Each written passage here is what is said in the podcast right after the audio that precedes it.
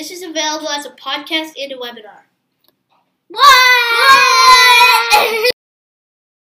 This conference will now be All right, good afternoon and welcome to our annual session on evictions. I do say annual, I think the last couple of years we did more than one, uh, but this is this is going to count for our annual session on evictions.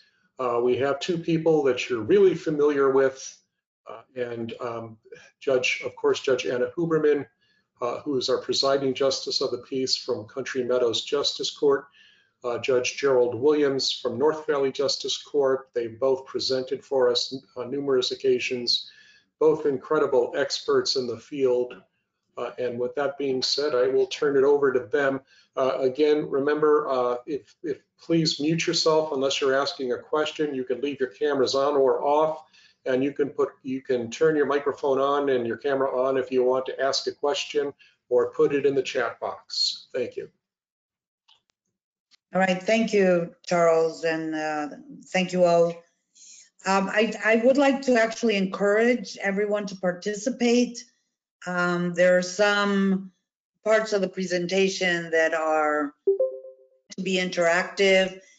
Uh, You know, I was thinking about this today that um, I, I used to, you know, like that, that, that presentations like this were dynamic uh, before the pandemic and there was, you know, participation. Um, and then we moved to virtual and sometimes it feels like it makes it a little bit more comfortable to participate. Uh, but I, I think that being able to meet like this virtually is good. We don't have to travel.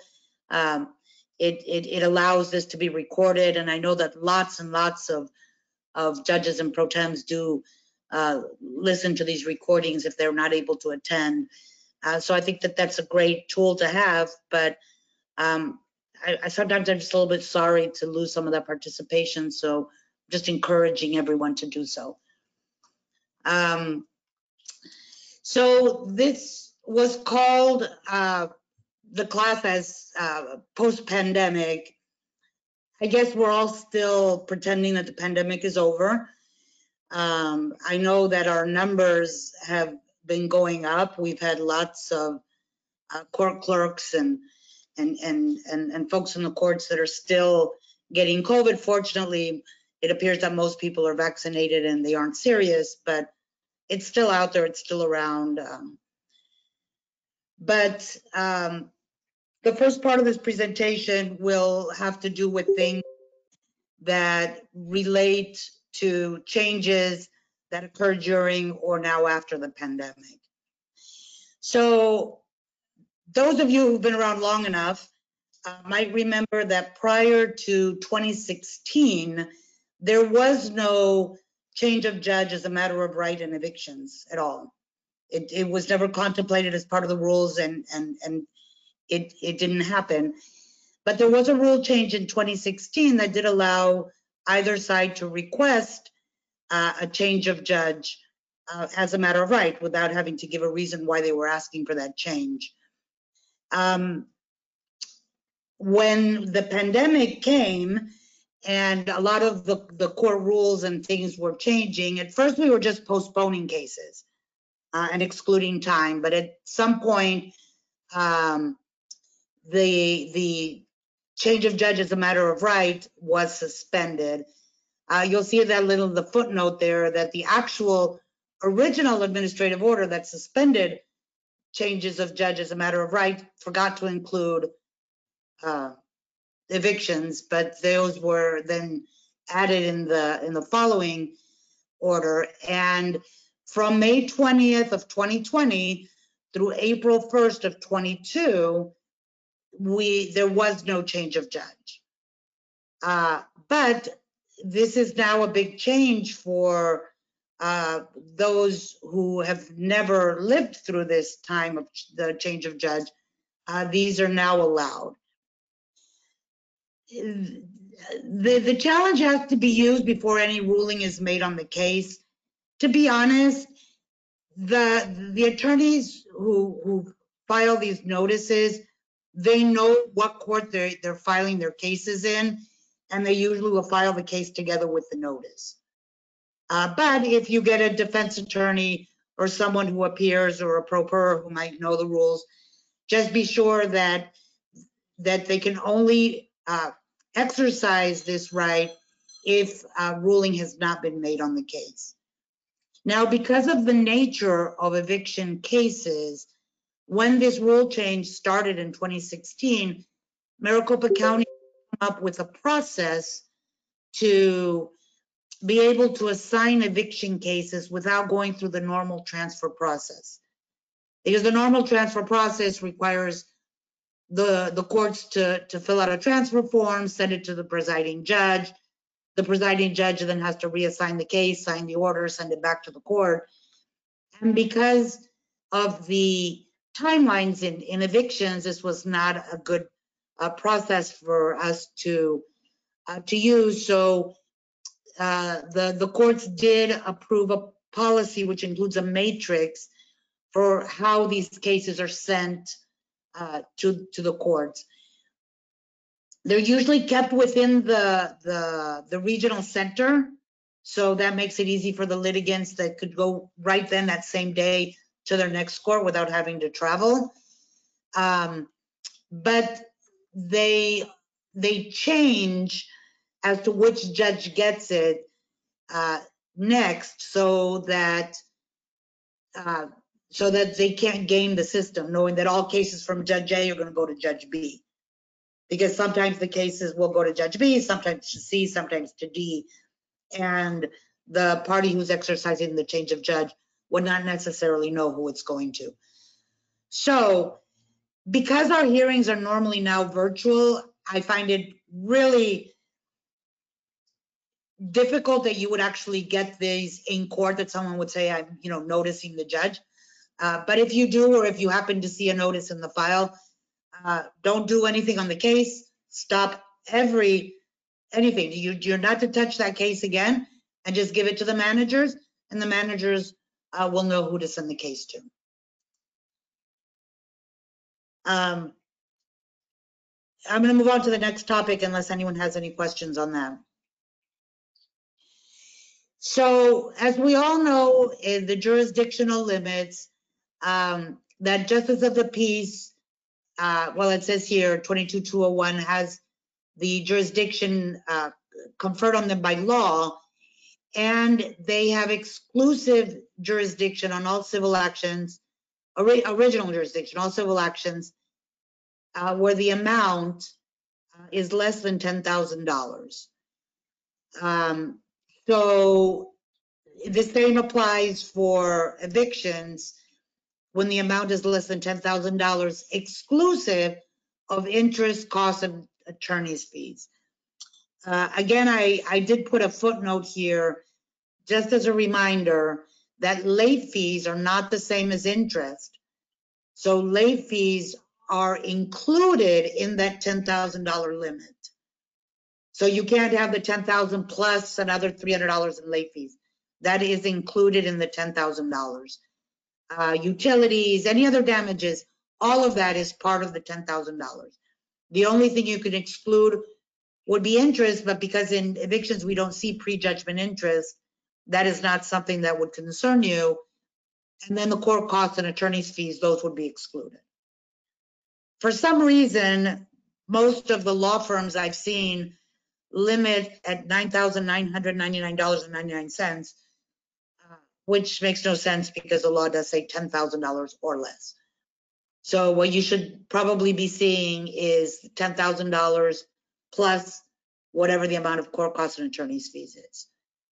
So during the pandemic, we did see that because some, there were several cases where the, the amount of unpaid rent went on for several months, we did see cases where the complaints did go over the $10,000. Um, so when you get a complaint that's over ten thousand dollars, those cases have to be transferred to the Superior Court. So the Justice Court cannot hear that case. But if the plaintiff chooses, they can waive whatever claim they have over the ten thousand dollars, and then you could keep it in the Justice Court. um, which is obviously the ones we saw because the ones that went to Superior Court we didn't have, didn't see. And so the question then becomes, what happens to the amount that they waived? So if the, if the case comes to you today, June 16th, and rent through June with all the past due rent is, let's say $11,000, and the plaintiff says, we'll reduce it to 10,000 to keep it in justice court, what happens to that $1,000 that they are waiving?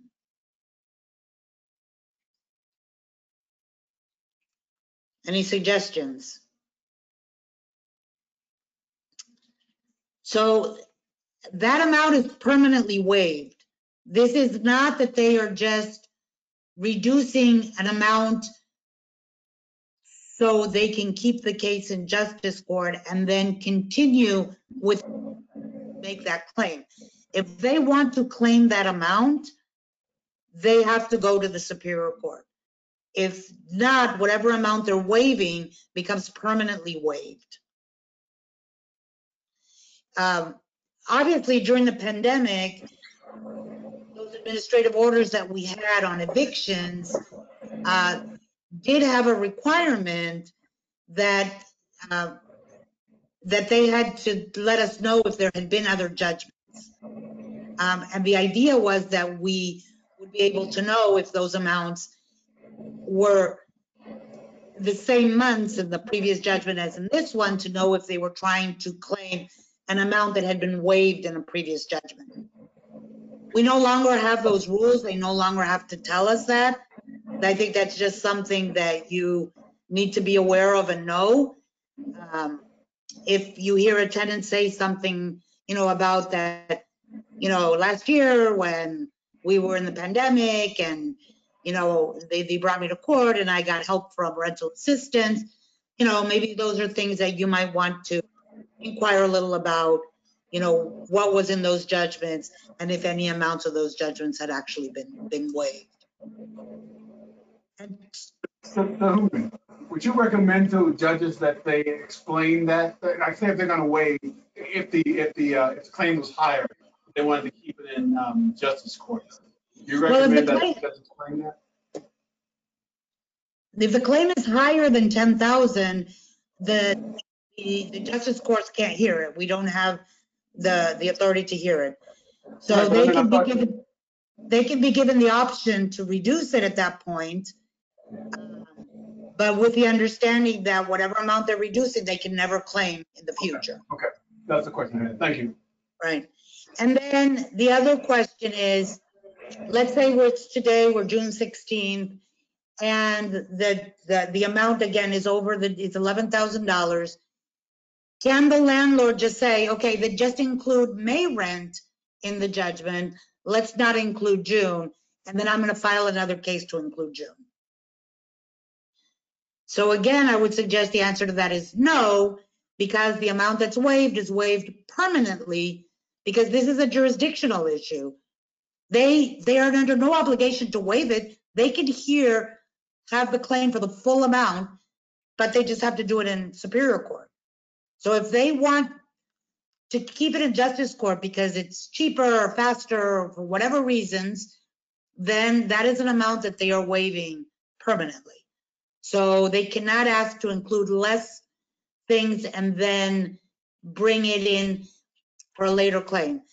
Uh, I would suspect that if anyone would see these issues, it would probably be our hearing officers, or I'm sure there's courts out there that the judges or the pro tems themselves do the small claims, um, that these things might be brought forward in the small claims, uh, amounts that they were not able to include in, in a, in a judgment. And again, those are things that you'll have to consider if they were waived at the time, and they should not be allowed.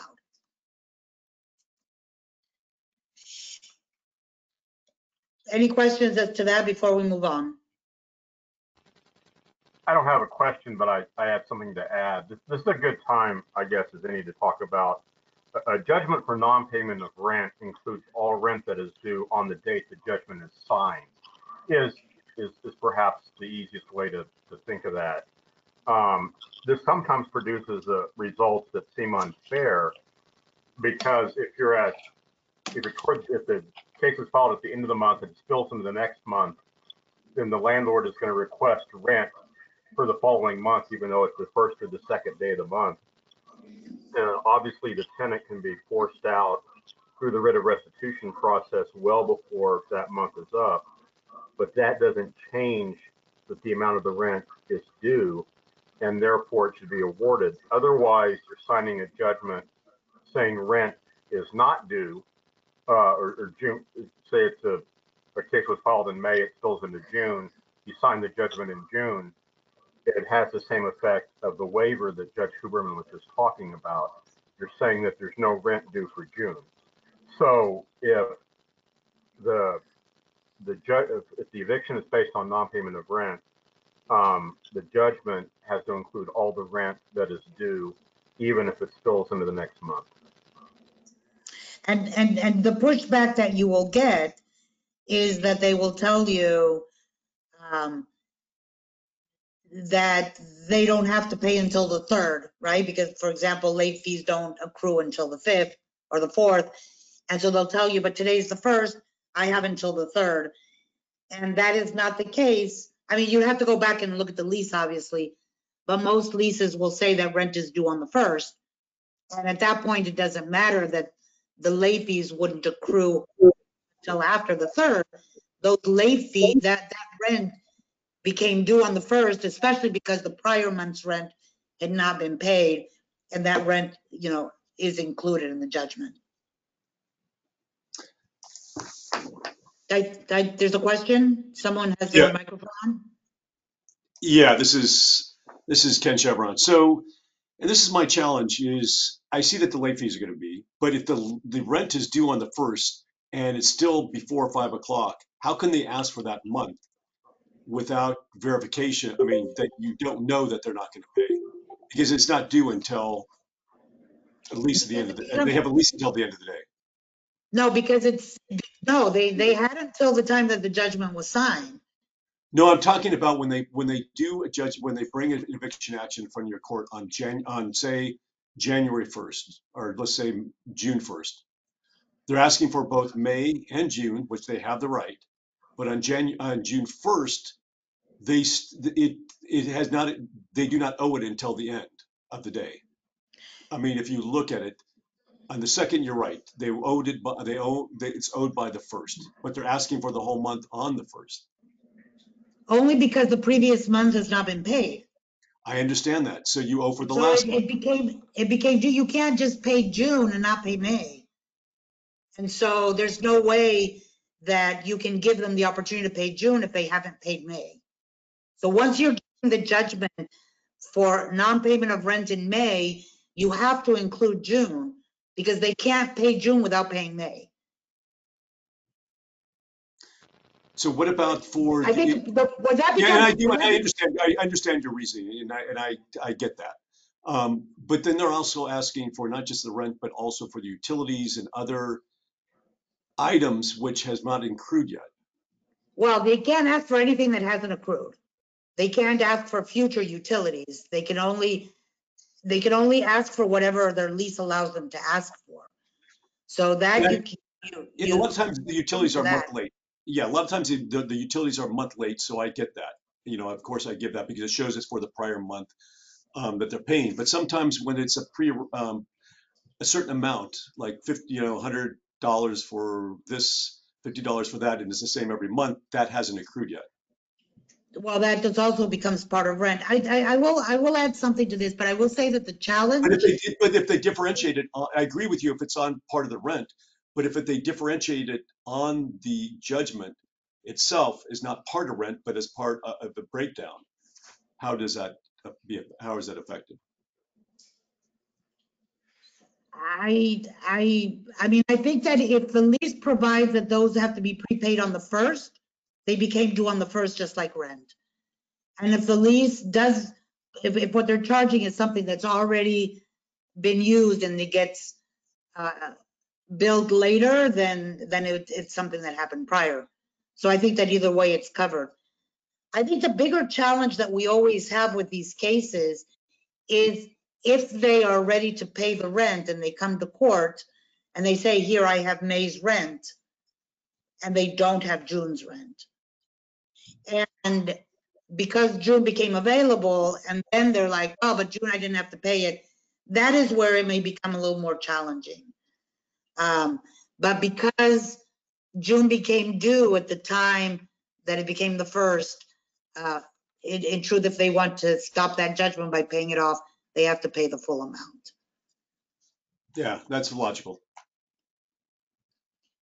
And that does happen. Sometimes they say I can pay for, what they'll say is I can pay for June, but I don't have the money for May. yet. Right. But Obviously, they could pay, but maybe not all of the core cost. Right, it's, it's, um, I think, I think that, that, I mean, it's always, you know, no one likes to sign judgments on the first of the month. But it, it, it is, you know,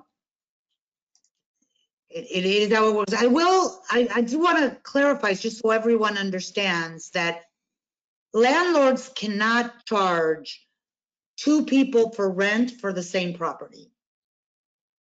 So if the tenant moved out, you know, if you, you, you award judgment on the first and the writ of, of restitution, you know, can issue on the sixth and they move out, if that landlord re-rents the property, which I, I would suggest that in today's market, those properties are turning around very, very quickly.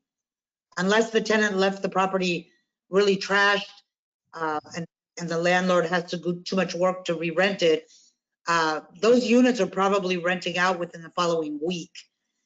Um, and so the rent can only accrue through the day that they re-rented to someone else. So even if the judgment included the full month of June, if they re-rent that property on the 15th, that tenant would only be liable, but it's up to the landlord to only charge them for that amount.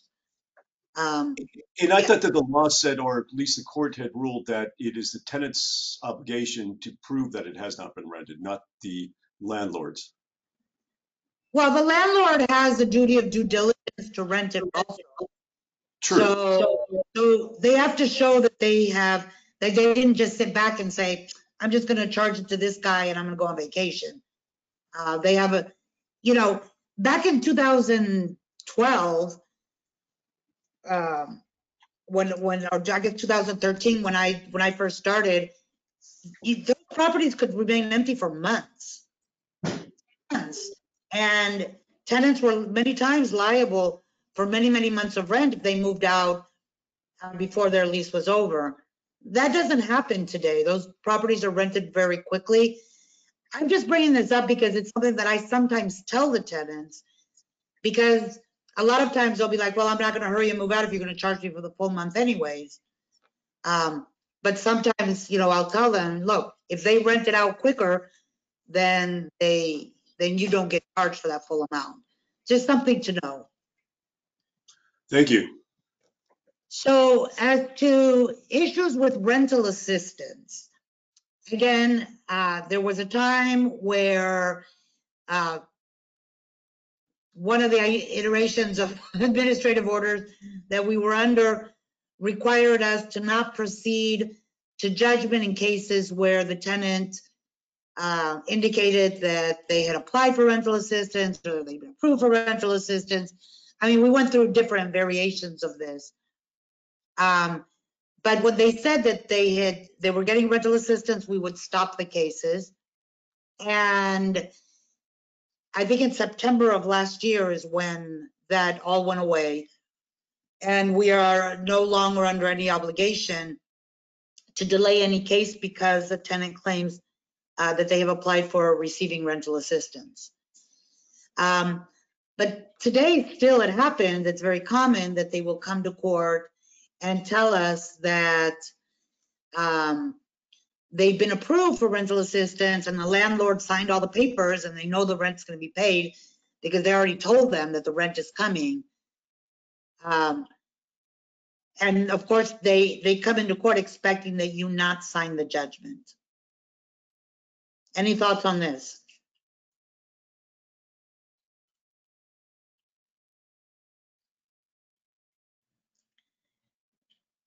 I'm sorry, Anna, can you say that again? Because I, I think I understood it, but I'm not quite sure I did.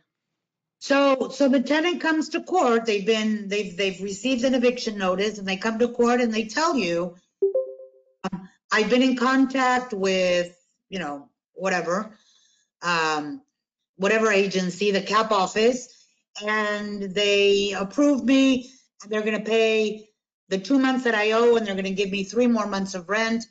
Uh, I've already been approved. So what do we do?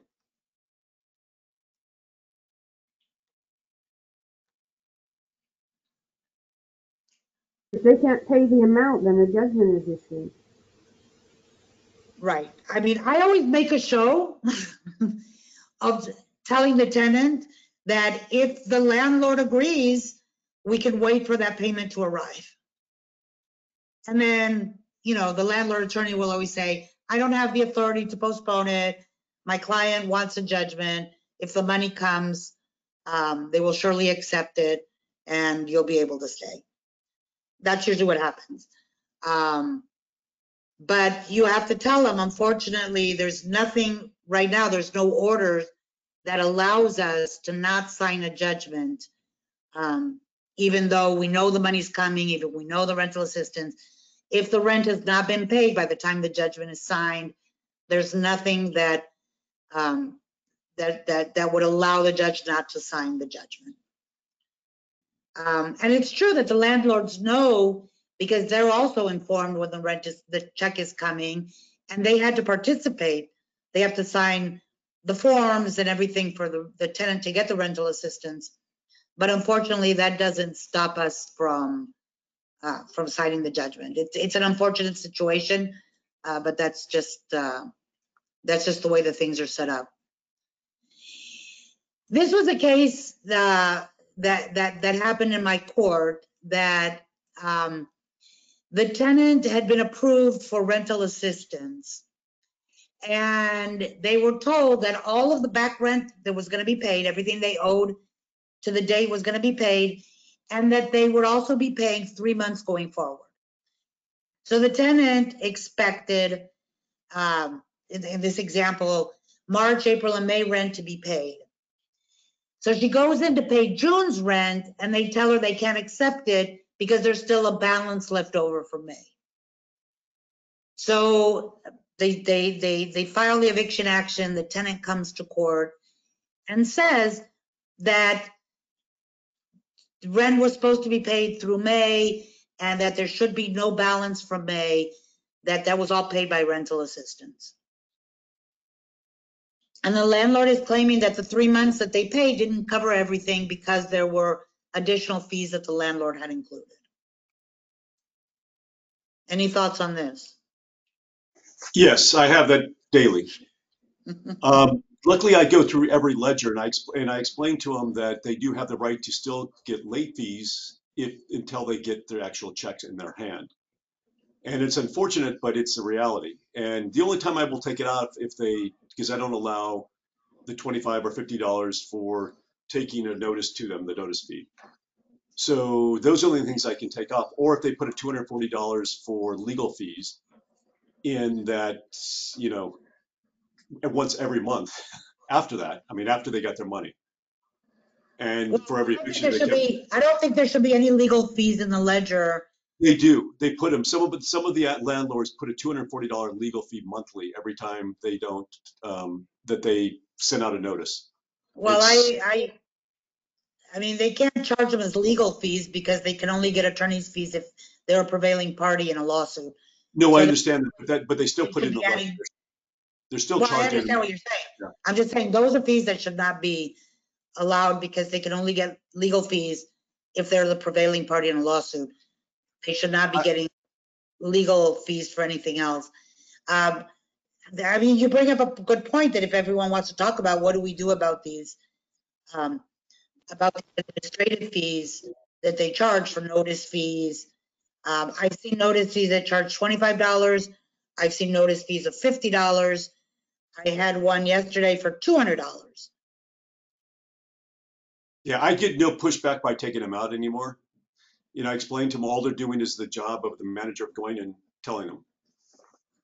And I said, that's not, a fee. It is, they don't push it back, but um, when they do do the, and they really don't push back on a lot of the, I mean, again, we don't have a lot of discretion. I mean, once it has been paid by the rental assistance, whatever is before that, they get to do what they want. I mean, I can't do anything. I can't go backwards past that time. But going forward, if there are some questionable fees, because I go back and look at it, you know, and I don't get pushback with that either. They know that if I find them, that I'm going to bring it to their attention and say, hey, what was this for? You know, why is there a $350, you know, because somebody didn't like you fee? I mean, I'm just being facetious, but, and that's why it's good to me, especially if they're long, if it's a long, uh, it's an eviction where there's a great amount there. And you say you have a $300 cap, and then there's really maybe $2,000 in late fees there even though you've given them a three three hundred dollar cap, you know, I take those out. I, would be very careful of, if, if there's a disputed amount, then you need to set the case for a trial and let both sides present evidence on it. No, Um, I, I don't do, these are if- just If default. you're just, if if you're just randomly determining what you think is an appropriate amount ex parte, um, I'm not, I'm not, I'm not figuring out what it, I, I think you could be subject to criticism. I- I- If, So, if, Gerald- if there's, if there's an amount in dispute, you need to, to let both sides present evidence of it. Gerald, I don't do it unilaterally. I go through and say exactly what I came up with through the, when I audit it.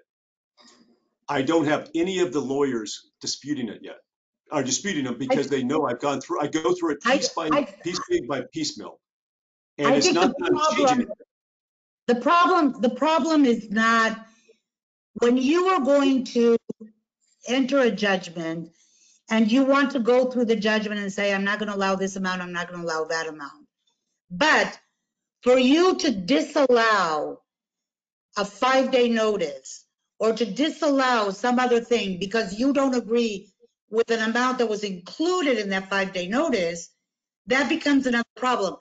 So if someone charges two hundred dollars a day for late fees, and they send someone a five-day notice saying, you didn't pay one thousand dollars in rent and two thousand dollars in late fees, you need to pay three thousand dollars, or I'm going to file this action. They have a right to do that because that is what the lease agreement allows them to do. Which is not the same as when you're going to sign the judgment to say, okay, I'm gonna knock down these two thousand dollars in late fees. I find this unconscionable. But what you can't do is say that that five-day notice wasn't valid because you didn't like those fees in there.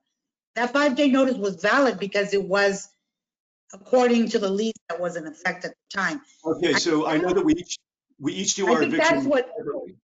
That's what And Judge I- Williams is saying. I That if understand what have you're. a what- dispute as to those again, amounts, those need to be in trial. I, again, you're criticizing me for something that I have an agreement with all the lawyers. They, they, they, I go over them piece by piece and let them, if they find anything that they dispute with me, and I go over the ledger piece by piece to tell them exactly what I was concerned about. If they have a concern, we then have a conversation about it and they say, this is what happened. I'm like, okay, I'm glad you brought it to my attention. But to allow, so when you have, a when you have something in your court where it says, I will give a three hundred dollar cap on late fees, then I, then that's, we have a discretion on that. I, I'm not saying And I, you you're right, I, and I could, I could go to a trial, but they're not disputing it. They're not challenging me, the, the But that's, well, because they want possession, which is in the end, what all they're looking for is possession. And I can, and they can go ahead and do a trial and have a, bring four hundred fifty dollars against the tenant. Ken, I, I really want to move on to the rest of the group. But what I'm just telling you here is that in this example, that they didn't accept June's rent because there was a balance left for May, because the tenant assumed that it was all going to be paid for by rental assistance. What I'm saying is it's very dangerous for you to go back and I'm say, not going back. you shouldn't have Once it's included paid. this, so I'm gonna find that you didn't know money for May, so then June was okay. Um, and, and that, and that stops the eviction. That's all I'm saying. All right, we're gonna move on. Uh, I think that, uh, these are Gerald's topics now. Yeah, this is, uh, and this hasn't happened in a while in my court, which is unusual. Um, but we had uh, a recurring problem of property managers showing up thinking that they can represent the landlord when they're just the property manager. And, and this happened, um, uh, a lot prior to us doing the eviction rules. It's happened a lot less since there's a clear eviction rule on it. Um, but uh, every now and then you'll still have someone come in and say, well, you're the only judge that doesn't let me do this. And you're like, well, I'm sorry. Um, I, I don't know if that's true, but I, I think that we're a lot more consistent now on this issue. We have had a lot more training, a lot more best practices, and there's a clear rule. So um, this is the property managers coming in is not as big of a problem. Um, practice of law is designed is defined in Supreme Court Rule 31 as basically uh, representing someone in a in a legal proceeding on their behalf. Um, rather than property managers coming in, what I've seen a lot more are adult children of the, the property of the property owner coming in. Um, sometimes the property owner um, doesn't speak English as well as their adult children do, or the adult that actually owns the property is elderly and their kids have been running anything, everything anyway. And so their the adult child tries to come in and, and they can't do that.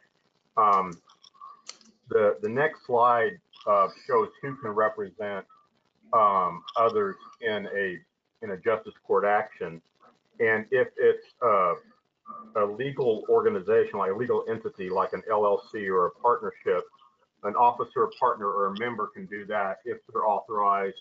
Um, if that if that representation is not their primary duty, and not if they're getting and they can't be getting paid extra for doing it. Now, on E4 of the slide, we have a new category of legal paraprofessionals. Um, I haven't seen one of these yet. I don't know if anyone else has, and I don't know if there are actually that many that are authorized to represent uh, tenants and landlord-tenant cases. But if if these people come uh, into the in the courtroom and they identify themselves as a legal paraprofessional, they can basically do anything in your courtroom that that an attorney could do. Um, that's the whole point. There's a, they're they're sanctioned and, and licensed um, through the state uh, bar and the our Arizona Supreme Court process. So if, if someone comes in and says I'm I'm certified as a legal paraprofessional, then they can in effect represent someone else in court within the scope of, of whatever their certification is.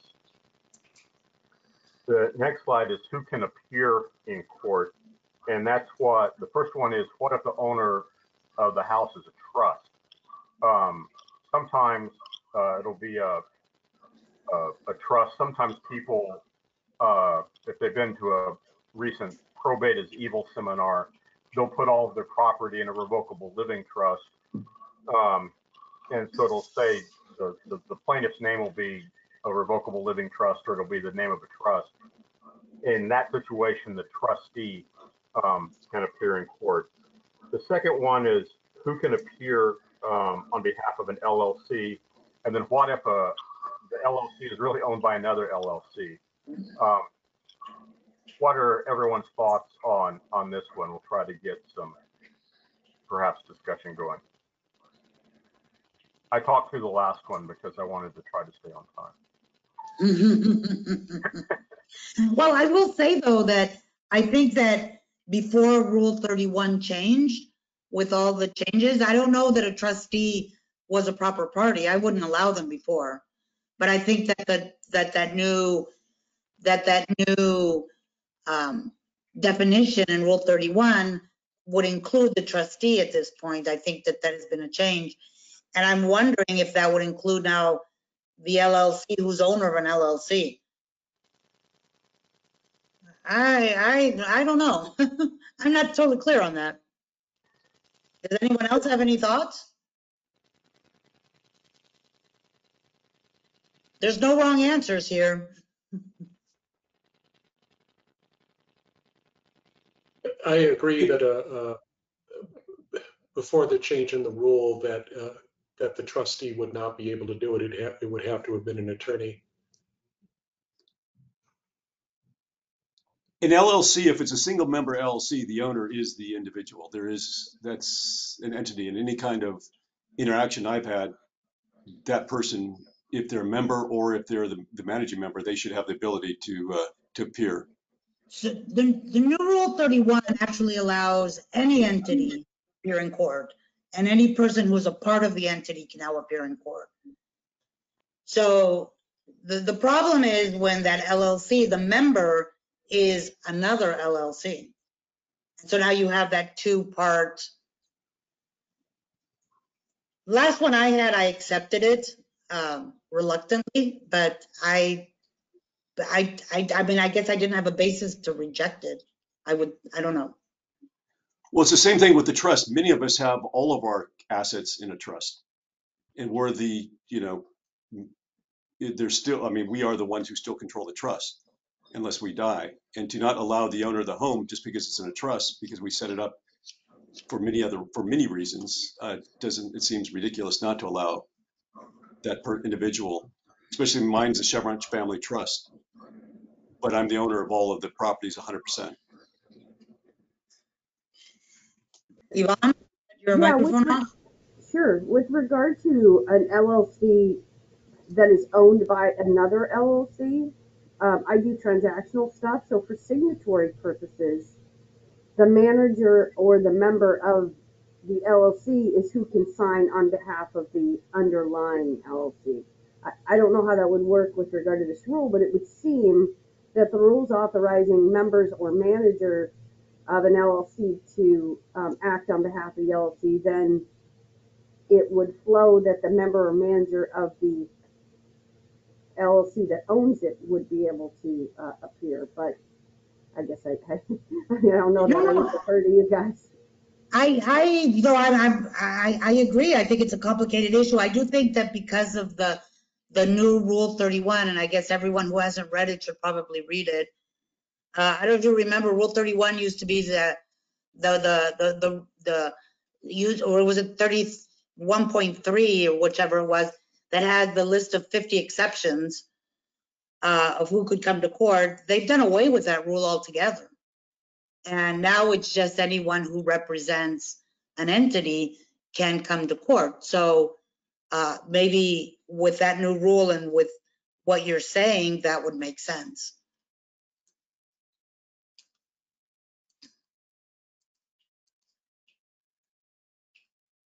And, and I do want to pop in here because I will get the question of, uh, does a person representing that entity, that they have to be specifically authorized to represent it in the proceeding?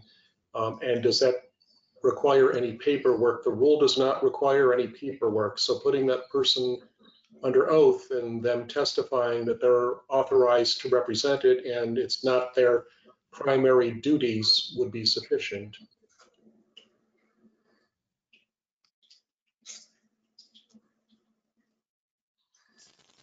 Very good point. The next is, um, notice, and it's, and I, I like the, who cares what font they use. I, I think there's actually, there's been a lot of discussion as to what size font and what, whether things should be in bold print and what should be in a box and what should be colored and all that kind of thing. But, um, just at, a- at the outset, um, I thought it was pretty much agreed upon that every eviction required a notice. Um, there's, uh, at least one law firm that thinks a notice isn't required for an immediate because it can't be cured. But, um, at least my position is every eviction requires a notice. The notices that we get the most often, um, are five-day notices. And there's the statutory reference and, uh, notice has to be meaningful. It- it- A meaningful notice has to clearly explain whatever the breach is, what the tenant needs to do to fix that, um, and then the consequences of, of not doing it and the ways to dispute any kind of claim. Uh, The notice should also specify the timelines that a tenant has to cure the breach before an eviction action can be filed. even though there are, are free notices um, on the Supreme Court's webpage for landlords to use, there are discount notices that you can buy from a variety of, of places. We still from time to time get just woefully inadequate uh, five-day notices filed, um, often by self-represented uh, tenants that are, or self-represented landlords, I apologize, but sometimes uh, even from attorneys. And I'm like, where did you get, you know, uh, well, you know, I saw it online or something. Well, that's, you know, I, I, I maybe this works in New Jersey. I have no idea, but but it, it, it doesn't work here. And the next slide is an example of one of my favorite five-day notices. Um, that it actually happened and it was received in my court obviously a couple years ago, but uh, it's it's a, a good example of uh, a, a completely inadequate notice, even though um, many of us may be sympathetic to the frustration uh, that that the homeowner is trying to express. And for those of you that are on on a telephone or, or, or maybe have difficulty seeing it, it, it says five days notice across the top that lists um, the names of the tenant and whoever else you have moved into my home without my permission. You no longer have a lease and have done several things to break our agreement. I cannot believe that you did this to me and my family so dirty after everything I've done for you. Um, it was someone's name would want not would not want anything to do with you after seeing what you're all about. I need you to get the f out of my house um, now. Um, I'm not sure how you can sleep at night, but it will no longer be in my house. Um, uh, in, in retrospect, we can all kind of maybe smile at that, but this is a real, very, uh, you know, a, a real serious uh, case with obviously some real serious problems. Um, I, I did, I dismissed the case because the notice was inadequate. Told the landlord how to find a, a correct notice form. The, the case was refiled, but just uh, looking at this, how many things are, are are wrong or missing from this notice? Assuming it's a five-day notice for non-payment of rent.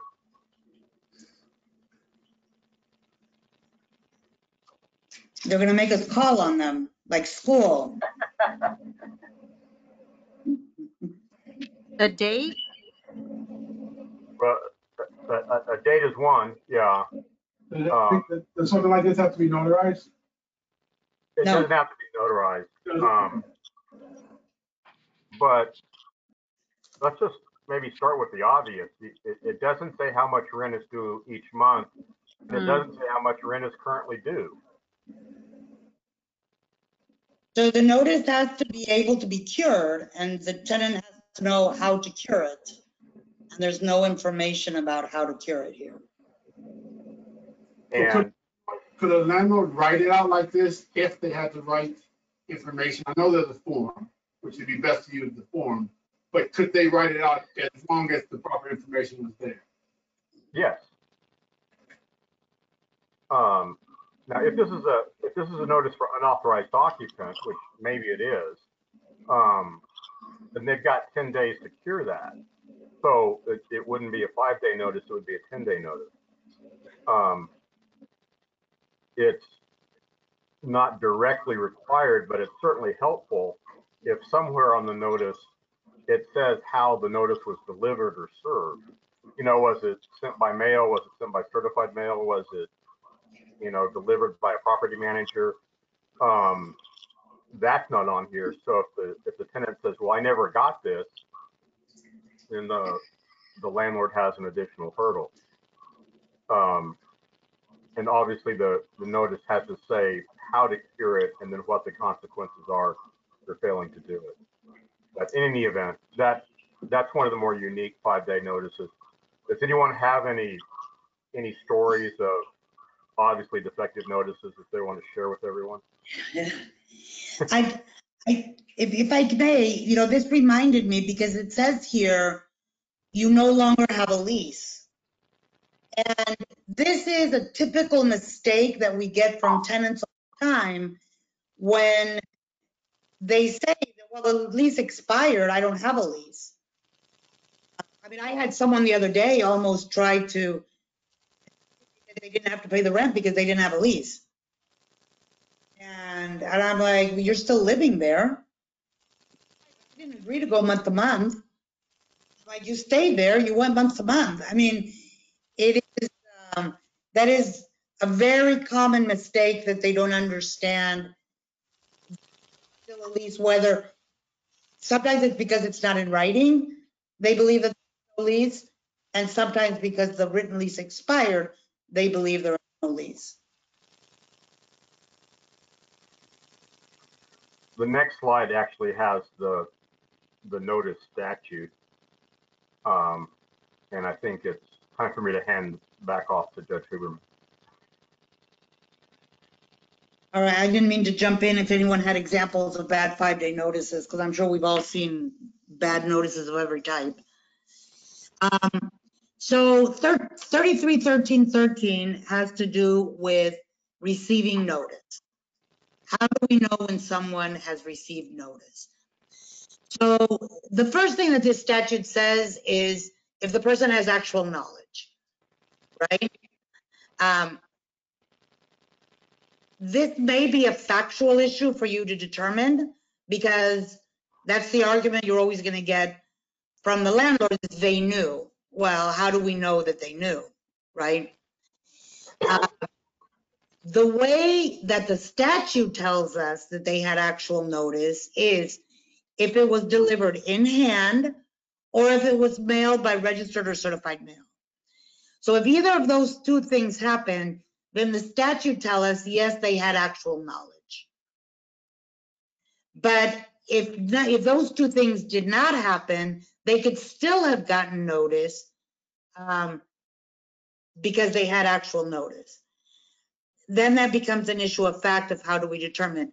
Um, I had a case yesterday that the notice said that it was hand delivered. And then the tenant testified that they got home and it was on the door. So they contradicted the, the notice that said it was hand delivered, but then admitted that they saw it on the door. So even if you find that it was not hand delivered, as the statute says or the notice says, they had actual notice because they said that on that day, they saw it on the door. Um, I think that, I, I guess, the, I wanted to do previous. Um, back on this topic, uh, I, I think, uh, I don't know, Charles, did you include Gerald's ruling in the packet? On the certified mail issue? No. No, No. So, um, the, the, the bigger problem, and, and I'm sure everybody has heard this pushback, is I never got the certified mail. I never received the certified mail. And the statute actually says, um, that the notice has to be, if you see the language there, if the notice is mailed by registered or certified mail, the tenant or landlord is deemed to have received such a notice on the day the notice was received or five days after the date of mailing. And this is always the confusion because, I mean, there might be an element of unfairness here if, um, if the, the notice was sent by certified mail and the person never got the notice and didn't know that their 30 day lease, you know, that they were given, given 30 days notice to terminate the lease, or they were being told that they needed to clean the yard uh, because there, you know, there was considered a material breach or something.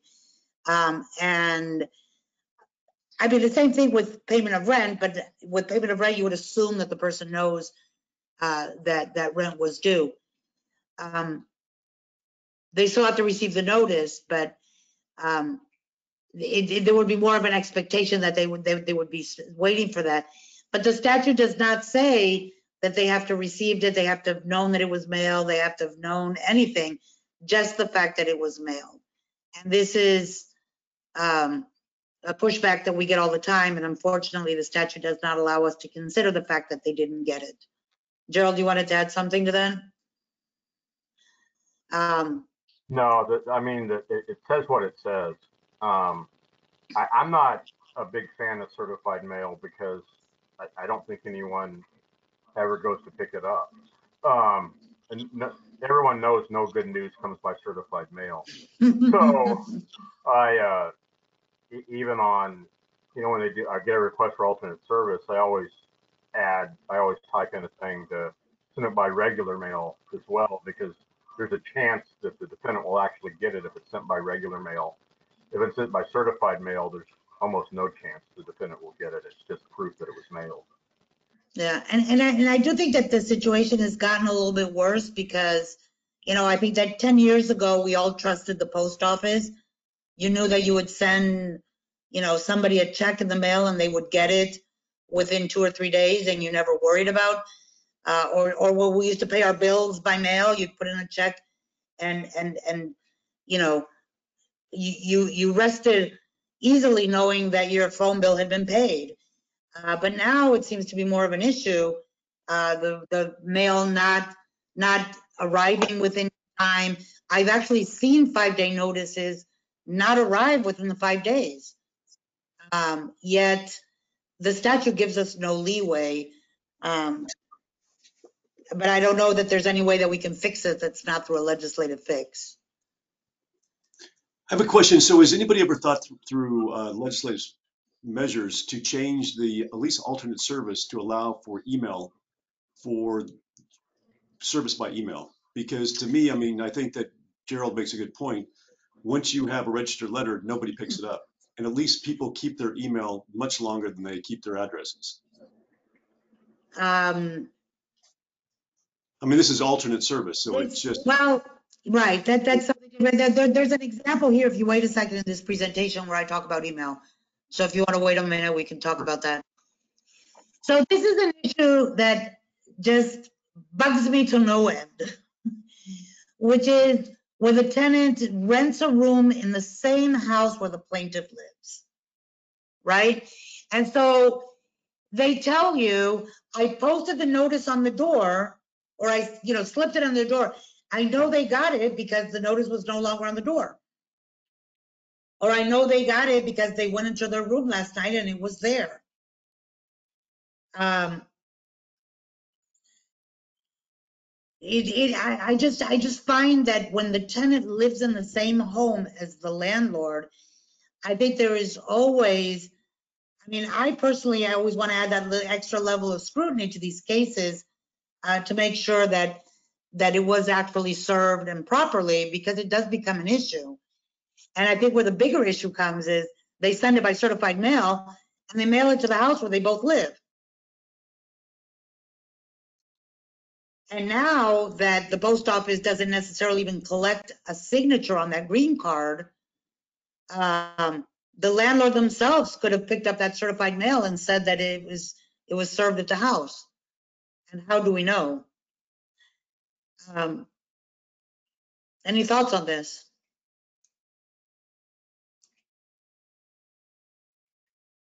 I, you know, I, I, I don't get tons and tons of these cases, but I get them.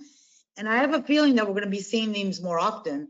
You know, people who are looking for cheaper places to live and people who are probably looking to make some extra income are gonna start renting out that spare bedroom. And I think we're gonna be getting more of these cases. Um,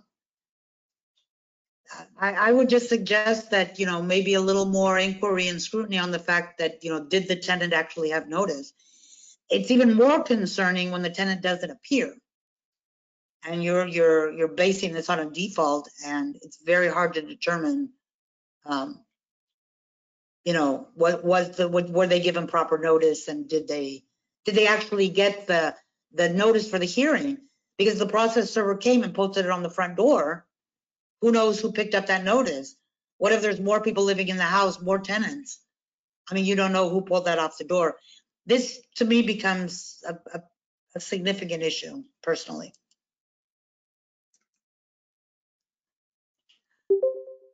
this is the one that I was saying about electronic signatures. I have been seeing more and more leases that now provide that service uh, is done by electronic portal or by email. And the question, first of all, um, is this allowed? Is this, a- is this, a is is this a valid clause allowed in a, in a, in a lease agreement? Because 33, 13, 14 says that you can't have uh, provisions in the lease that are contrary or, or that, that where a tenant is giving up a right. And so if the lease provides that the notice is only by electronic portal, are they giving up the right that we just talked about in 33, 13, 13? That notice has to be in hand or by certified mail.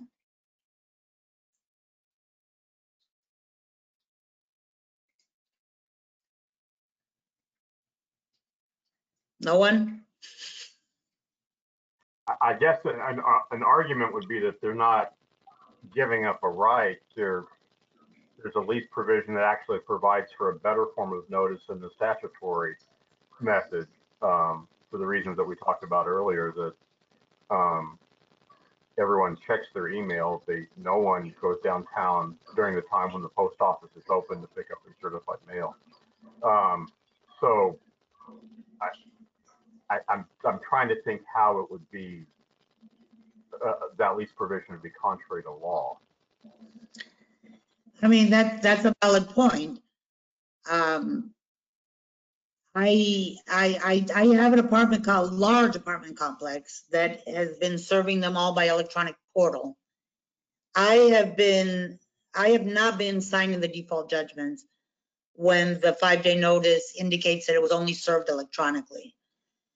Um, I've had, I mean, it's funny because the landlord attorney came in and said, no, no, they also gave it to them in hand. And then I'm like, well, I need a witness to tell me that. And then the witness comes in and says, oh, no, no, we only deliver them electronically. So, yeah. Um, Well, the, the portal's a whole different problem. Uh, I, I have cases where the portal breaks all the time. You know, they're, they're trying to pay their rent, they can't, the portal's down, they get hit with late fees, they don't think they should have to pay late fees because the portal's broken.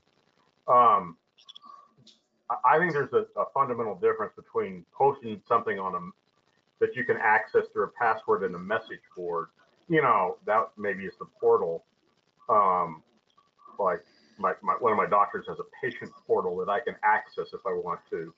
Um, but I have to, it requires affirmative action on my part. That's Right. different than them sending you an email. It- Right, that was, that was, that was my concern also, that how do you know? But they re, they responded to that by saying that the portal sends management a notification when it's been open. So they can tell which ones have been read and which ones haven't. Do we consider that sufficient?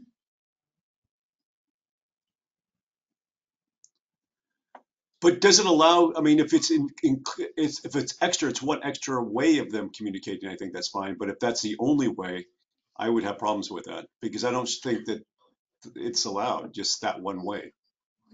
I, I mean, I, I, I take Judge Williams' argument. I think it was a good argument that he made. I up until now have not been allowing these. Um, I, I might reconsider, I don't know. Um, I, I, I just still have an issue with this indication that it sends a notification when it has been read. Um, I, I, I, I don't know. But how do they prove that? Do they have somebody who's going to testify that, that, Well, they're gonna have to. I would not, that, I've been setting all of these. So that, so the, the, the question that becomes this, can you continue the case to allow plaintiff to present testimony that there was actual notice? Because in these cases, when they argued they didn't want me to dismiss them, they wanted the, the opportunity to present evidence. And that's where this evidence came up. That they got a notification or that the tenant called them after they got the email to talk to them. So they know that they had actual notice because they called. Um, So what do we think? Do we allow them to continue it, to give them notice even if it was a default?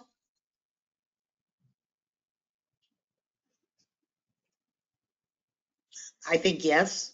Um, I mean, the tenant didn't appear. I think you give them, you give the landlord the opportunity, you know, to prove what is missing. I mean, I, I will hope that at this point they, they've learned from, from the number of cases that I've reset, that they'll stop doing this. Um, just exclusively by electronic, but, but I think to, to, to everyone's point, that once, you know, that, that technology has changed and a lot of things changed. And, and what do we do to make sure that we're keeping up with these new ways, which to Judge Williams's point might be better? Um, because clearly the registered mail is not a good way to do it. Um, I, I, I don't know. Maybe we, we propose a legislative fix?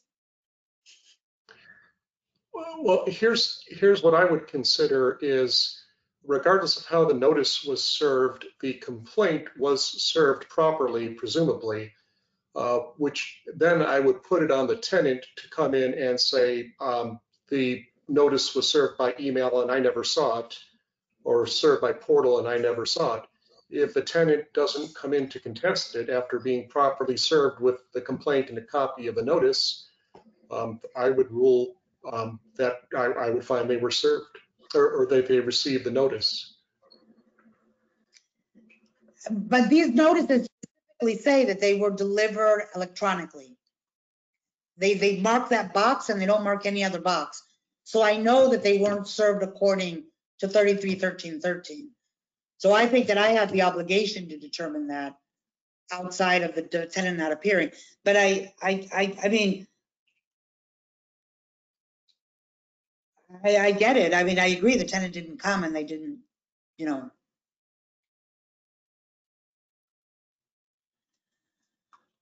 Do we have the comment that says just because the judge thinks it's better does not, does not allow us to ignore the statute? That's been my criteria until now. I mean, I have not been allowing these. I've been setting all of these for hearings. And this is where I get all this testimony.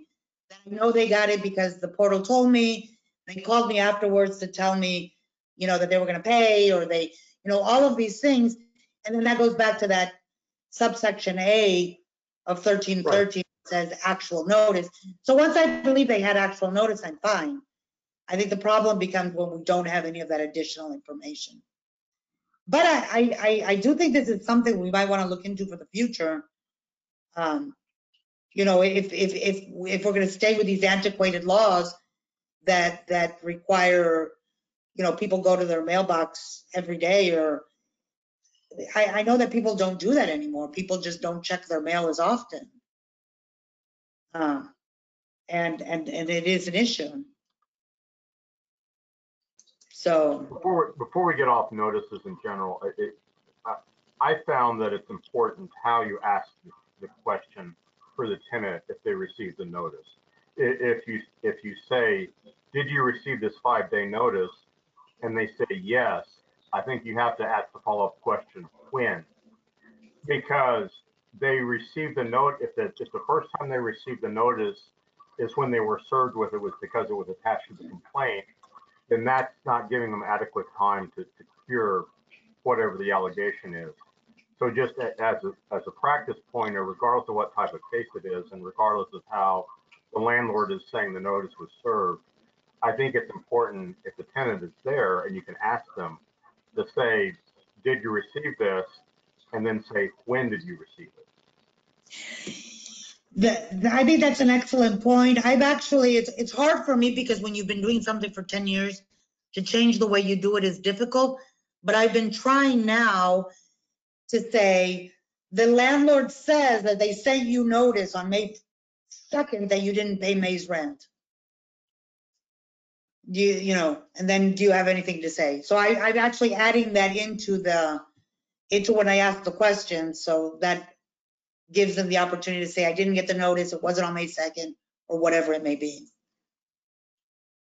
So yeah, that's a, that's a really good point. Um, so we've got, we've gotten some questions on this issue of 60-day notices to vacate and month-to-month fees. Um, So what you normally see in a lease, and this is, this is copied from a lease agreement. This is the language that is in, nowadays, I would say in most lease agreements, at least the, the, the, the multifamily uh, association complexes use these leases with this language that says that the resident must deliver a vacate notice 60 days before the lease terminates. And if they don't, the lease will continue month to month, you know, with the same lease, the same terms of the lease. And then usually it will have a rent increase included. Um, It used to be a $100 month-to-month fee. I'm sure that the $100 is way antiquated at this point. Uh, tho- Those numbers are more close to 300 or $400. Um, And, and that that month-to-month fee will continue um, until somebody gives the 60-day notice to terminate the lease. Um, Or there is this, the, what they call the holding over clause, that if they stay past the move-out date, um, the lease continues valid on a month-to-month. And so this clause makes it that the lease that terminated continues on a month-to-month basis. And then those are the ones that usually state that they will, the, that, that there would be an automatic rent increase. I've seen some leases that have some staggered amounts. If you renew the lease for three months, the rent will go up $300. If you renew it for six months, it'll go up $200. If you renew it for one year, it'll go up $100. You know, giving people incentives to renew their leases, uh, but having all of these uh, lease uh, or or the or the rent increases uh, when the lease goes month to month.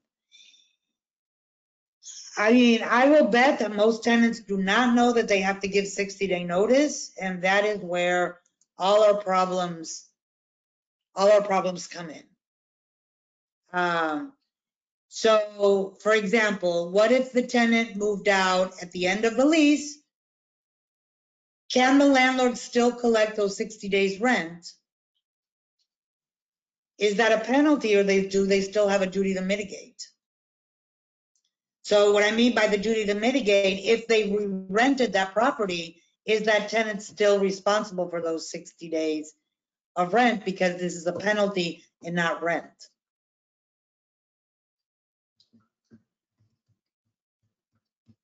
Any thoughts? I had someone come to court the other day that they were moving out, they were packing and moving out. Um, and when they went to return the keys, they were told that, or they went to schedule a walkthrough or something. And they were told that, no, that they can't move out, that they needed to pay 60 days of rent because they hadn't given the 60 day notice. Um, And so they went ahead and left their things in the house because they were told that they couldn't move out. And then they got hit with a non-payment of rent. Um,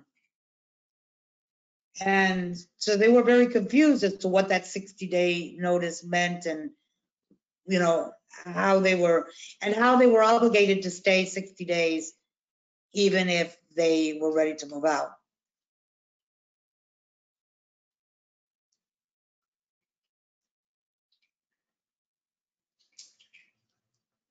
Anything? No one has any opinions on this? I, I think a landlord always has a duty to mitigate damages. So you, but you think that that 60 days rent is not a penalty? It's just, uh, so if they re-rented, the, the, the, the tenant doesn't have to pay the full 60 days? Well, if, if they re-rented, if they re- re-rented the property, I think the definite, the tenant definitely doesn't, the outgoing tenant definitely doesn't have to pay. Yeah, Um, that's what I told- It's awful, it's awful close to a lease break fee. Um, which, which we have a best practice that says you can't charge. Um, but, yeah, uh, it, it it essentially provides for automatic renewal of the lease with slightly different terms. The, I, I told these folks, I said, get your things out of there and move. You're doing yourselves no favor by staying there. Yeah, I've had the same thing. I It made mean, no sense. yeah, I mean, they, they, they keep this stuff in there and I said, as long as you have possession of it, unless you give that, take out your stuff and give them, you know, the key, there's nothing we can do. And give them that month. But yeah, then it becomes a civil matter after that. You just give them to that end of the month. But if they had left, then they would have done, had a eviction. They- It would just been a civil matter. Well, I think the problem is if they had, they, if they leave, they delivered the key. I think the problem here was that the landlord didn't want to receive the key because they said they weren't allowed to break the lease because they hadn't given the 60-day notice, which really But turns into a problem for the, who have no, they have no clue as to what the law really says and what their rights are. And they were like, okay, they told us we can't move, so we left our stuff in there. It's, it's, it, uh, you know. Can the landlord not legally, if they give them the key, not accept it? I guess they cannot accept it, but they've given it to them. I don't know, Charlie? Well, you're right, I agree. I think that these people just didn't know. They went to talk about it and they told them you can't leave and they just assumed that they couldn't. You know, they, they believe or they understand what they think they, they, they were told and, and, and that's what happens. Um, this is one that I saw, this didn't happen to me, but, but I, but I have heard this question. The, the tenant says that they told them that they were moving out, but the landlord said they didn't fill out the correct form that they needed to use the vacate notice form that they have at the front office. Um, I, I think we talked about this before. Do they need to use a specific form? You know, probably not. Um, I think the tenant would probably have to show how they delivered the notice. And the landlord actually did get the notice. Uh, But I would not be inclined to say they had to use a specific form. Um, I do think that because they didn't use a specific form, the landlord's gonna say they didn't get the notice. Yeah, especially since the landlord has actual notice, uh, on, Right. on your fact pattern. The other one is, what I was gonna say in response to the other question is, presumably on the first page of the lease, there's something that says term of the lease that has, you know, blanks that are filled in, that the lease expires on this date. And then maybe in paragraph 175, it says it automatically renews itself. Um, contracts, I mean, a basic principle of contract law is contracts are construed against the drafter. So if, if there's an ambiguity um, in when the lease expires, I think uh, you can make an argument, or someone can make an argument that that should be construed against the landlord because the landlord wrote the lease. Presumably, the tenant didn't have any input into the language at all on, the lease. So if the if page one of the lease says the lease expires December 31st, and page eight of the lease says, oh, by the way, it can be automatically renewed, that's arguably an ambiguity.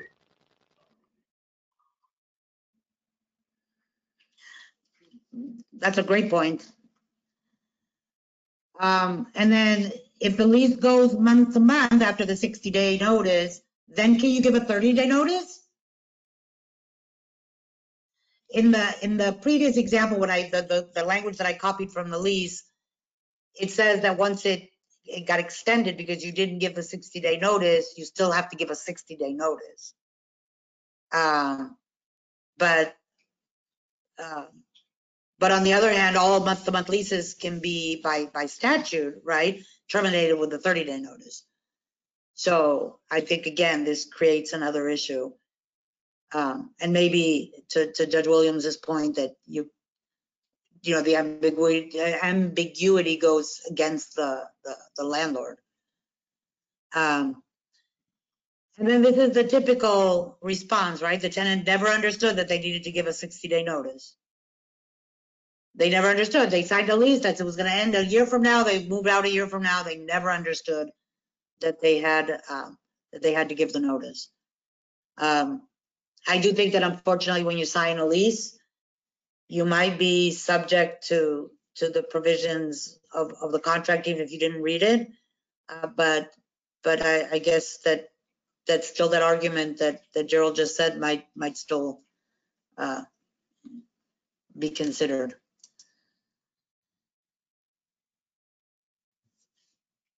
Um,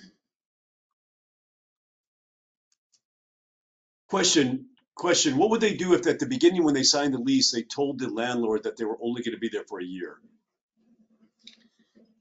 I mean, I think the thing is the same as what happens with everything when they say they have something in verbal agreement that's sub different from what was said in writing. I mean, that's always the issue, right? We get that all the time. He told me that I could pay on the third because he knew that I didn't get my social security until the third. And then the one month that they were fed up with them, they're like, okay, you didn't pay on the first, now you're getting a five day notice. I mean, it's just always that kind of thing, right? All right, well, this was you, right, Judge Williams? It, it was. Um, some of us can remember when we used to do residential eviction actions after a trustee sale. Um, and oddly, that this wasn't uniform around the state.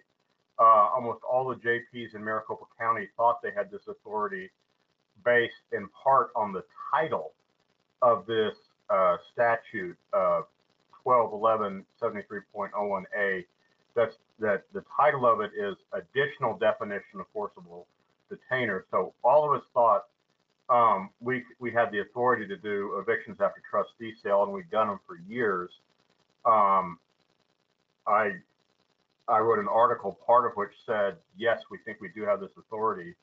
Um, it was litigated uh, again a couple years ago, and uh, it's now pretty clear from the Arizona Court of Appeals that we don't have this authority. Um, the the slide makes a, a cite to a, a Westlaw, uh, WLS Westlaw. Um, it, there's actually a, uh, an opinion in Pacific Third now. The the cite to this case is uh, 466 Pacific Third on page 874 if you want to look it up. But Yeah, uh, sorry, I just copy and pasted. I didn't, I wasn't even no, looking at that's, that. that's, okay. When, whenever I, whenever I, whenever this was done, that th- there probably wasn't a, a Pacific uh, third cite available yet, and Westlaw was probably the only thing that had it.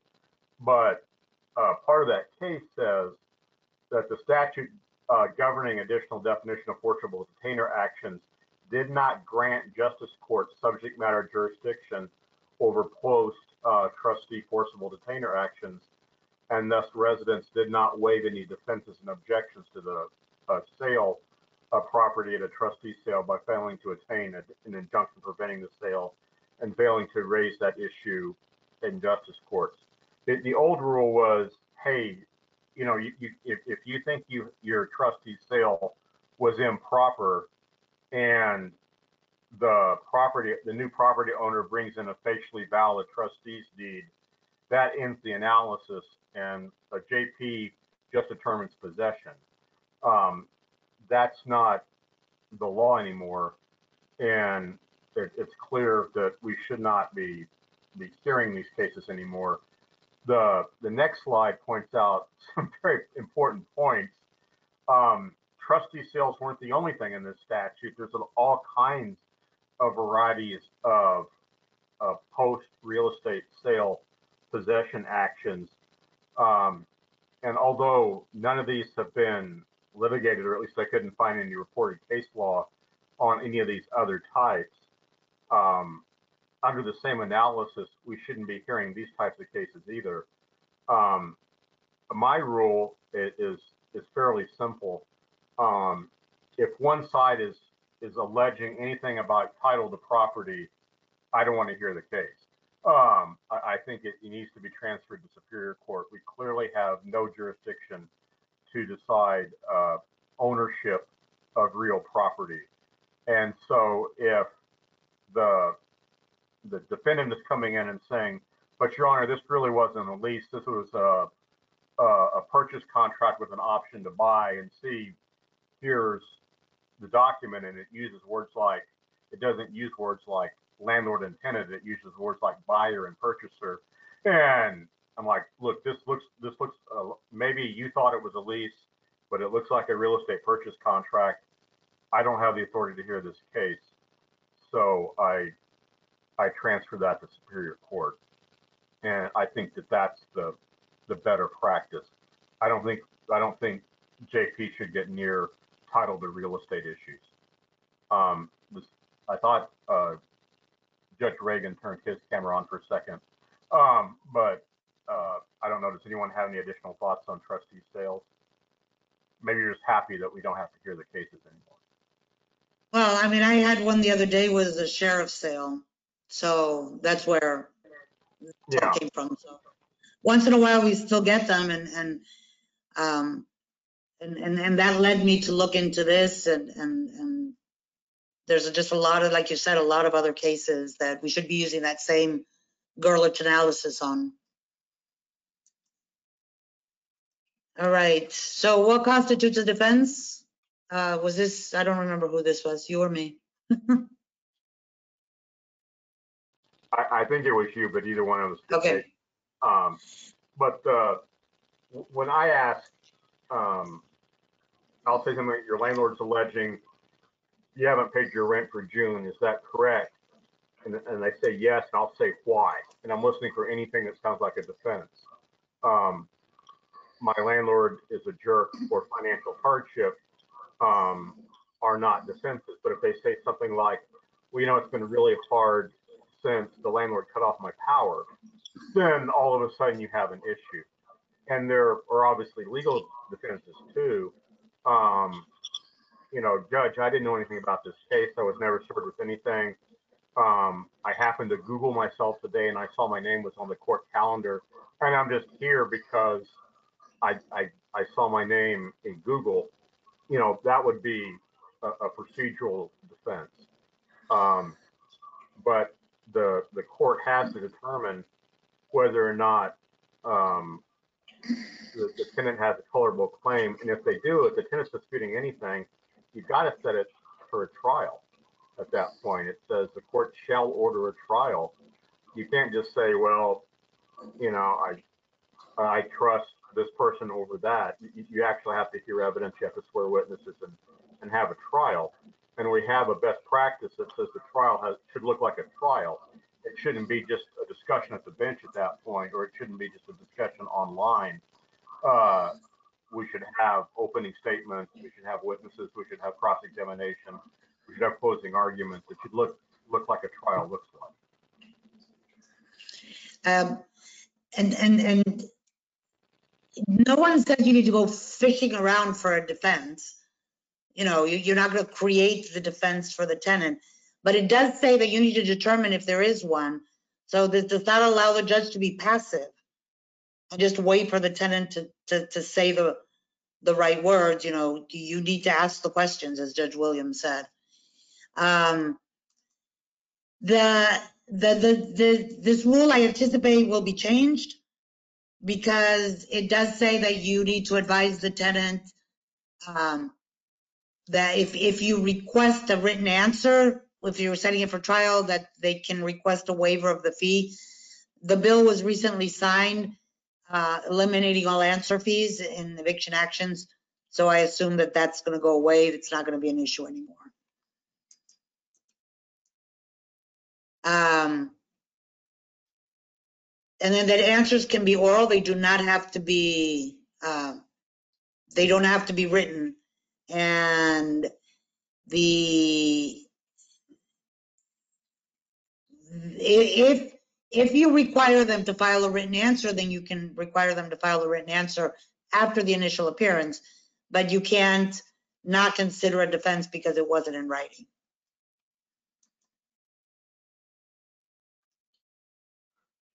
I'm sorry, I think this was all you, right? I don't know. Okay, uh,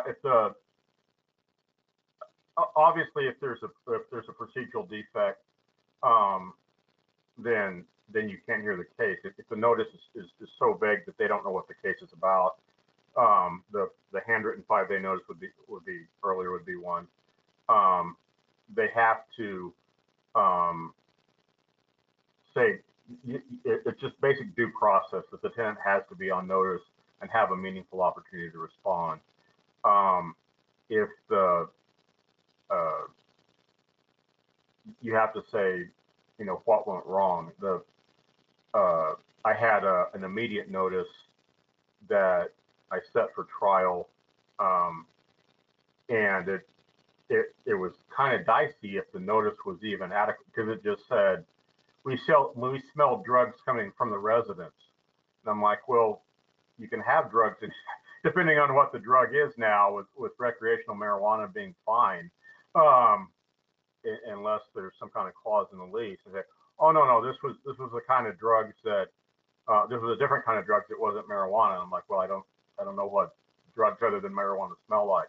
But that was, that was really dicey on if, if that notice was even adequate to, to proceed. But, um, I went ahead and set the case for the trial. The tenants appeared remotely and were adamant that they weren't, uh, cooking meth or, or anything else. Um, so we'll see how that trial goes. But the, you have to tell what the tenant they did wrong. You just can't say, well, you know, you were uh, disruptive uh, sometime in May. You know, that, that doesn't work. That- that- That's not fair. The, the Right. tenant has to have adequate notice and an opportunity to respond so they can prepare a defense.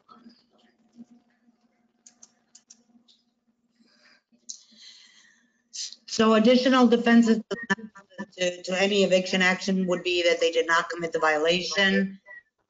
And I think this was, this was the topic that I, I, I left for Judge Williams, that we wanted to talk about what constitutes material breach. So you get a notice that says you need to fix this within 10 days because this constitutes material breach of the lease. Well, there's actually a, a pretty good definition of material breach in the, the jury instructions on, on contract law.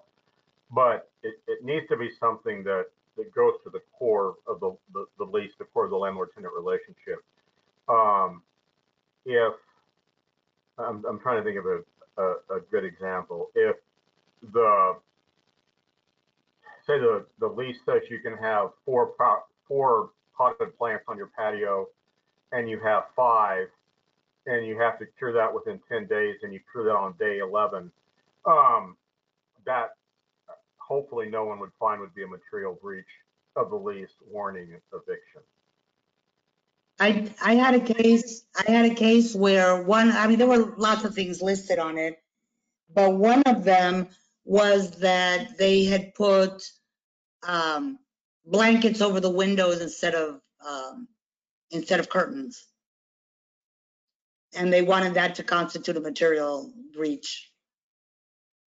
You know, does, does that, does that go to the, to the heart of the lease, you know, to, to be, to consider because you didn't have the right kind of curtains up?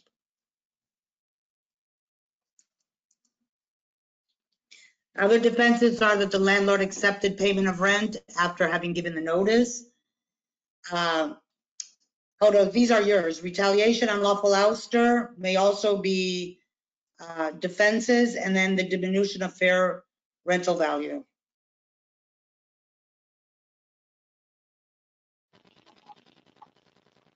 The- You wanted the- to talk about, Okay, yeah, the, a- a tenant will never come in and say, um, I want to file a counterclaim for diminished value. Um, they, they don't know that vocabulary, uh, or most of them don't. And that's why you have to sort of be on, on, uh, alert, uh, to maybe you need to set some of these things for, for trial. And there's not very good guidance on, um, a, a diminished fair market value for a, a two bedroom apartment that has two bathrooms, only one of which is working. Um, so there's, the, the tenant is paying for two bathrooms, they're only getting one bathroom, now they have all these issues getting ready in the morning. Is that a, a diminished value? And the landlord has to willfully, um, cause that problem. But that's something where, uh, you, you can potentially set it for trial. Um, we'll, we'll talk about a, a, a counterclaim issue in a, in a minute to where you can, um, a, tenant has a method to do undisputed rent into the court. But we, we do have, uh, sample letters on our webpage, on the Maricopa County Justice Court webpage for, for a tenant to use for a minor defect, like maybe a dripping faucet or a, a broken window, and then another one for an essential service. That um, the best example right now would be air conditioning. I, I I think everyone would, would agree air conditioning is an essential service right now. So if if the landlord is intentionally doing something, then the, the tenant can recover up to two months rent or twice their actual damages. And an example of actual damages would be if they cut off the power and the tenant had a, a freezer full of food and it all spoiled. Um, and I actually have had that situation.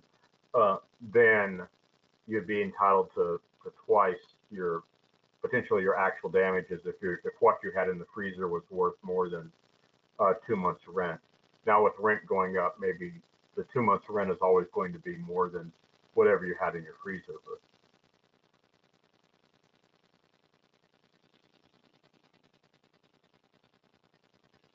I think we're running really late. I don't know if you wanted just to scramble through this or what you want us to do, Charles. Yeah, just, just pick up the pace and, and let's hold our questions or comments to the end. I wish we'd had had some. We didn't get any mostly. So the abuse of access, is that a defense?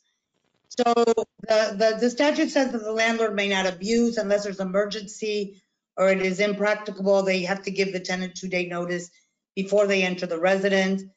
Um, The tenant can recover actual damages. I don't know what actual damage of someone coming in might be, but, um, but never less than an amount equal to one month of rent for every time the landlord abuses access. I have a trial of this uh, tomorrow that they said that they just walked in, so that'll be interesting to hear. Um, The, but then on the other hand, the tenant can't refuse the landlord entrance to the residence if it's reasonable. Um, The, I would say that probably if the tenant refuses access, then the landlord would have to give them a notice that they refused access uh, and then terminate the lease. I don't think that they could terminate the lease just on the fact that they gave a two-day notice and they weren't able to come in. Um, But, but the, the- they, the, the tenant does have the obligation to let them in. Um, Okay, the counterclaim? okay, first, if if the tenant has taken the time to file a counterclaim, at a minimum, that's a red flag that the judge should seriously consider setting that case for a trial because there's there's probably something in dispute.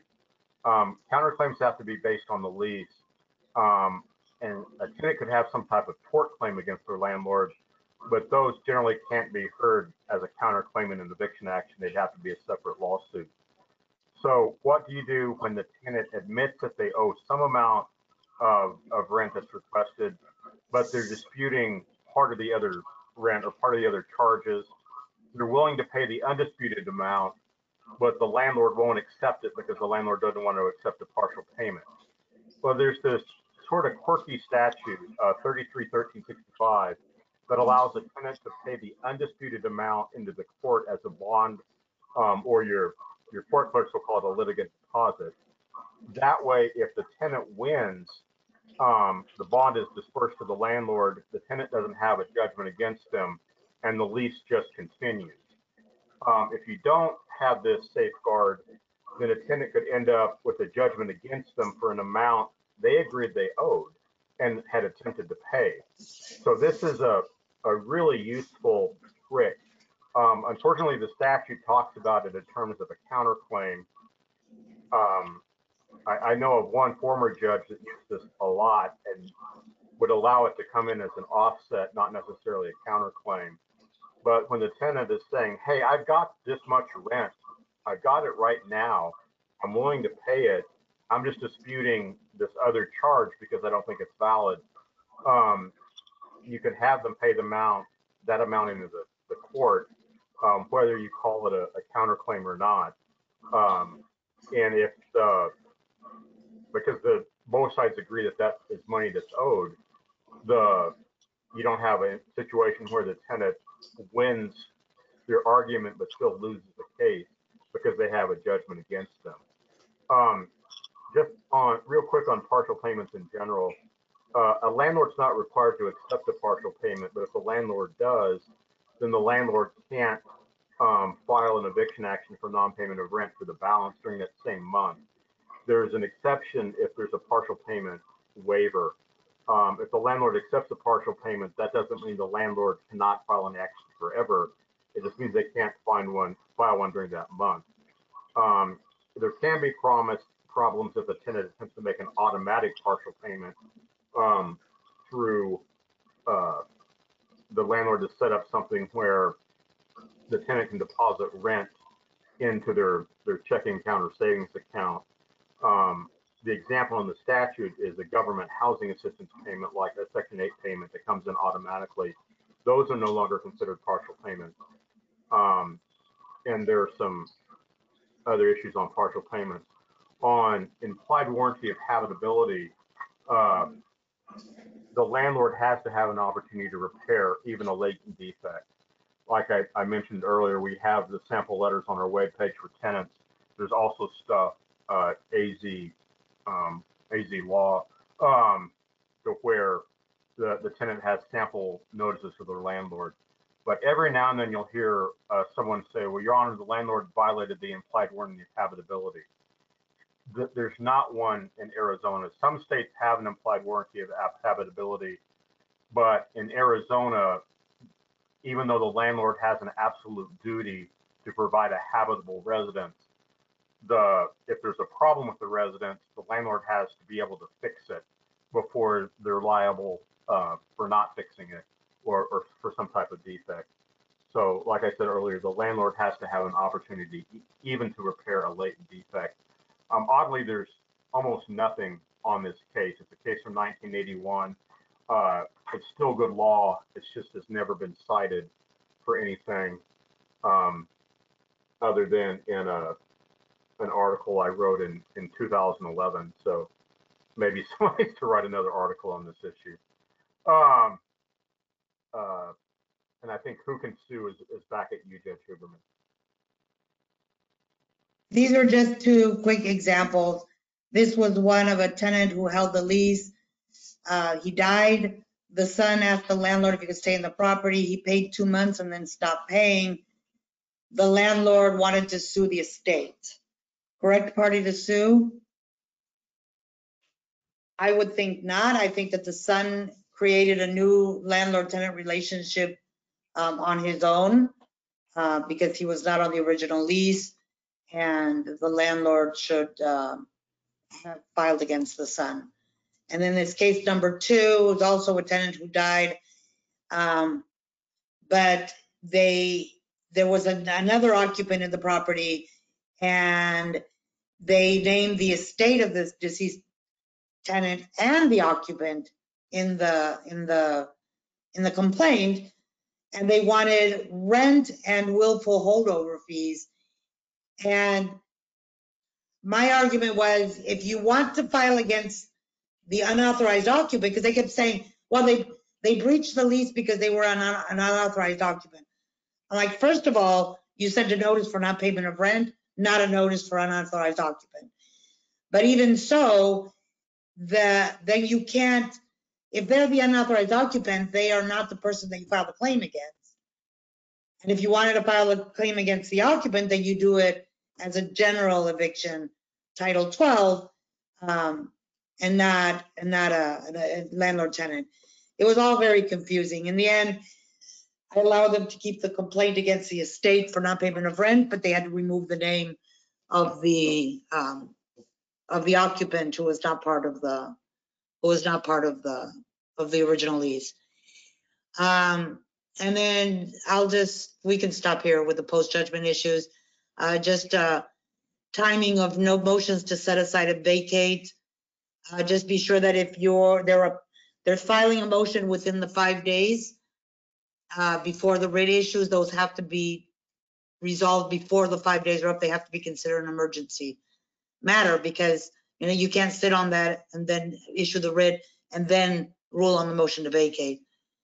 Um, but if it doesn't affect possession, then that's not a problem. Um, there has to be, uh, facts that if proven at trial would be a meritorious defense. And this could be from all the facts that's set forth in the affidavit. Um,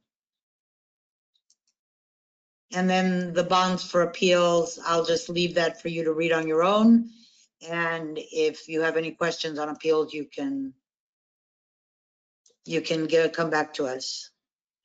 And again, you wanted to, we could, Well, just real quick on, there, there's some confusion on how to do a supersedeas bond, the, the type that stops a writ, uh, from being issued.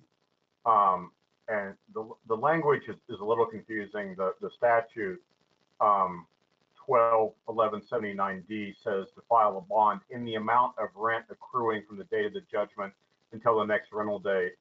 Um, the eviction rules, uh, seventeen B two says the bond, um, is to be in the amount of any rent due apart from the amounts included in the judgment.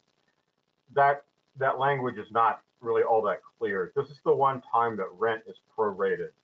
So just as a quick example, if the rent is $1,500 per month, that works out to $50 a day on the 30-day month, and the judgment was signed on the 13th of the month, then the bond is for 17 days rent, which would be $850. There's a bond calculator in our O drive that your court clerks will know how to access that will always get it right. Um, so uh, I had one judge uh, ask me lots of questions about supersedeas bonds um, about a week ago. But the if, I- if, you I think the bond if you follow the bond calculator in the O drive, you'll get it right. that's right. I mean, I think this goes back to what we were talking about at the beginning of what, why the full amount of rent is owed, and you add the full amount into the judgment. But then in order to stay uh, in the property and you want to pay the supersedeas bond, you have to pay all the rent that is due from that judgment forward. And so even though that rent was included in the judgment, it's still part of that supersedeas bond, which is why everybody gets confused and why it sounds uh, that it can't be right, but that's what the rules say and that's how we do it. And I agree, you follow the calculator and it works. And, and by the way, we're going till four, so we don't need to move that quickly. Uh, Oh, And and if you Oh. want to back up to the uh, I thought, I thought we, it was an hour and a half. Oh, sorry.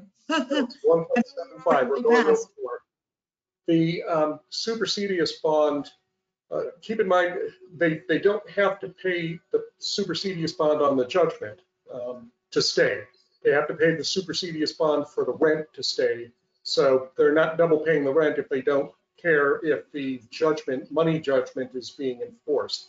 The other crazy thing about the statute is that is the same bond uh, for any other type of eviction. So even an immediate eviction, which has nothing to do with non-payment of rent, the, the bond to stay in the premises is paying rent for the rest of the month and then every month thereafter.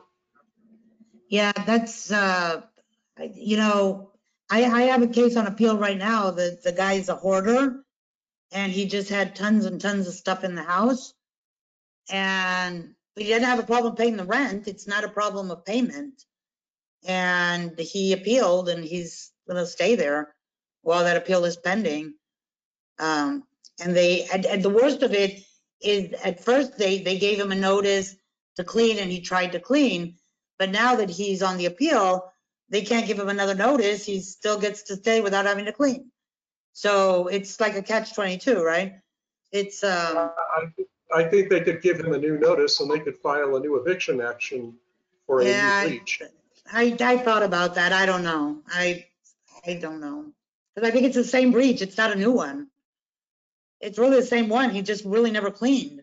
So I don't, I, it's an interesting, I mean, I, I agree that he has a right to appeal. And I could have gotten it wrong, you know, I'm not saying that. I just realize that it creates a tricky situation uh, for landlords to have to allow these people to stay. Okay, uh, I- and I'm sorry, Taj just corrected me, take a break, um, and it is 1.75 hours, so we are, we are now concluding, uh, unless we have any questions or any closing thoughts.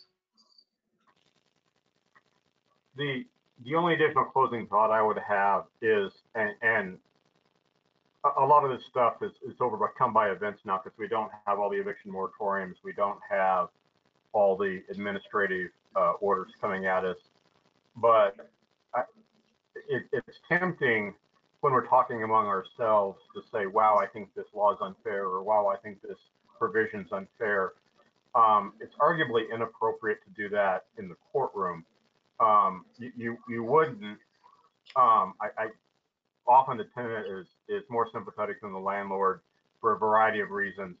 And when we would, uh, you, want to be nice to the tenant and you want to make sure that they feel that they're getting their, their voice heard in their day in court. But it's not, I, I would argue it's inappropriate to come back and say, well, you know, the landlord laws just don't like tenants, you know, or, or- something like that. Um, uh, just to put it, we wouldn't do that in the criminal case. You know, you, you wouldn't be taking a, a DUI plea and say, you know, something like, you know, well, I think drunk drivers should serve at least 10 days in jail, but our, you know, our legislator and our county attorney are just such wimps, you know, that they don't care. Um, you- you wouldn't say that in a criminal case. So I, I'm recommending that you don't say anything similar in a, in a civil case. It's, it's, it's okay to have those thoughts. You just can't say them.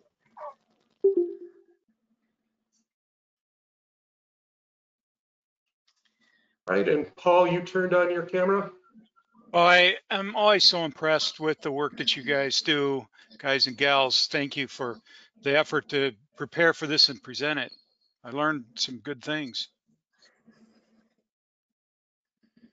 All right, thank you, everyone. Uh, And the CoJet certificate is the last page of the packet.